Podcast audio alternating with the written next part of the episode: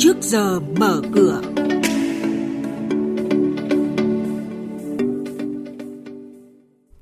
Thưa quý vị và các bạn, Vietcombank vào danh sách 1.000 doanh nghiệp niêm yết lớn nhất toàn cầu. Hai sàn niêm yết Hà Nội và Thành phố Hồ Chí Minh đều có cổ phiếu bị hủy niêm yết trong tháng 6 tới. Những thông tin này và một số hoạt động giao dịch đáng chú ý khác của doanh nghiệp niêm yết thì sẽ được các biên tập viên kinh tế cập nhật cùng quý vị và các bạn. Thưa quý vị và các bạn, Ngân hàng Thương mại Cổ phần Ngoại thương Việt Nam Vietcombank vừa được Tổ chức Tài chính Quốc tế Forbes ghi nhận xếp hạng trong danh sách 1.000 doanh nghiệp niêm yết lớn nhất toàn cầu năm 2020. Cụ thể, Vietcombank đứng thứ 937, tăng tới 159 bậc so với năm 2019 và cũng là đại diện duy nhất của Việt Nam nằm trong danh sách này. Sở Giao dịch Chứng khoán Hà Nội vừa công bố hủy niêm yết 20 triệu cổ phiếu của công ty cổ phần sữa Hà Nội, Hà Nội Milk từ ngày 12 tháng 6 năm nay. Lý do là chậm nộp báo cáo tài chính trong 3 năm liên tiếp 2017-2019.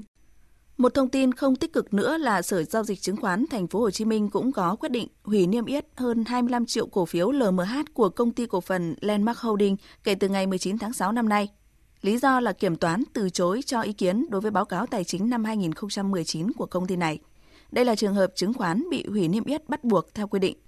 Bên cạnh thông tin cổ phiếu rời thị trường thì cũng có thông tin mới về cổ phiếu có quy mô lớn tham gia niêm yết vào năm sau. Cụ thể là Ủy ban Quản lý vốn nhà nước tại doanh nghiệp mới đây đã công bố kết quả xác định giá trị doanh nghiệp để cổ phần hóa công ty mẹ Tổng công ty Phát điện 2, gọi tắt là EVN Genco 2, thuộc Tập đoàn Điện lực Việt Nam. Theo đó, EVN Genco 2 được định giá cổ phần hóa là hơn 46.000 tỷ đồng. Dự kiến phương án cổ phần hóa được trình Thủ tướng Chính phủ phê duyệt vào tháng 8 chào bán công khai cổ phần lần đầu ra công chúng IPO vào tháng 12 năm nay.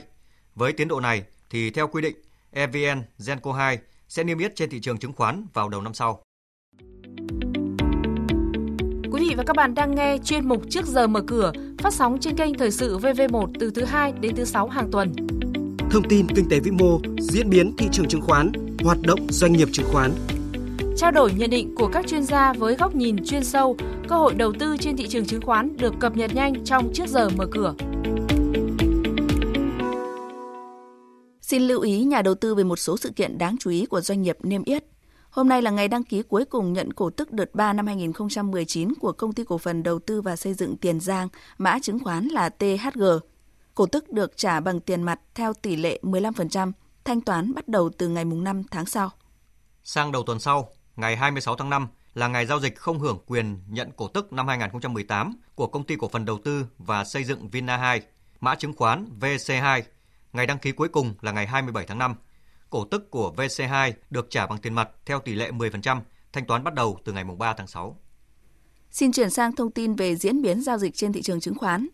VN Index sớm tăng điểm khi mở cửa phiên sáng qua do nhóm cổ phiếu lớn có sự đồng thuận cao, nhưng sau đó đà tăng chững lại và chỉ đến cuối phiên chiều mới bật tăng lên ở mức cao nhất trong ngày.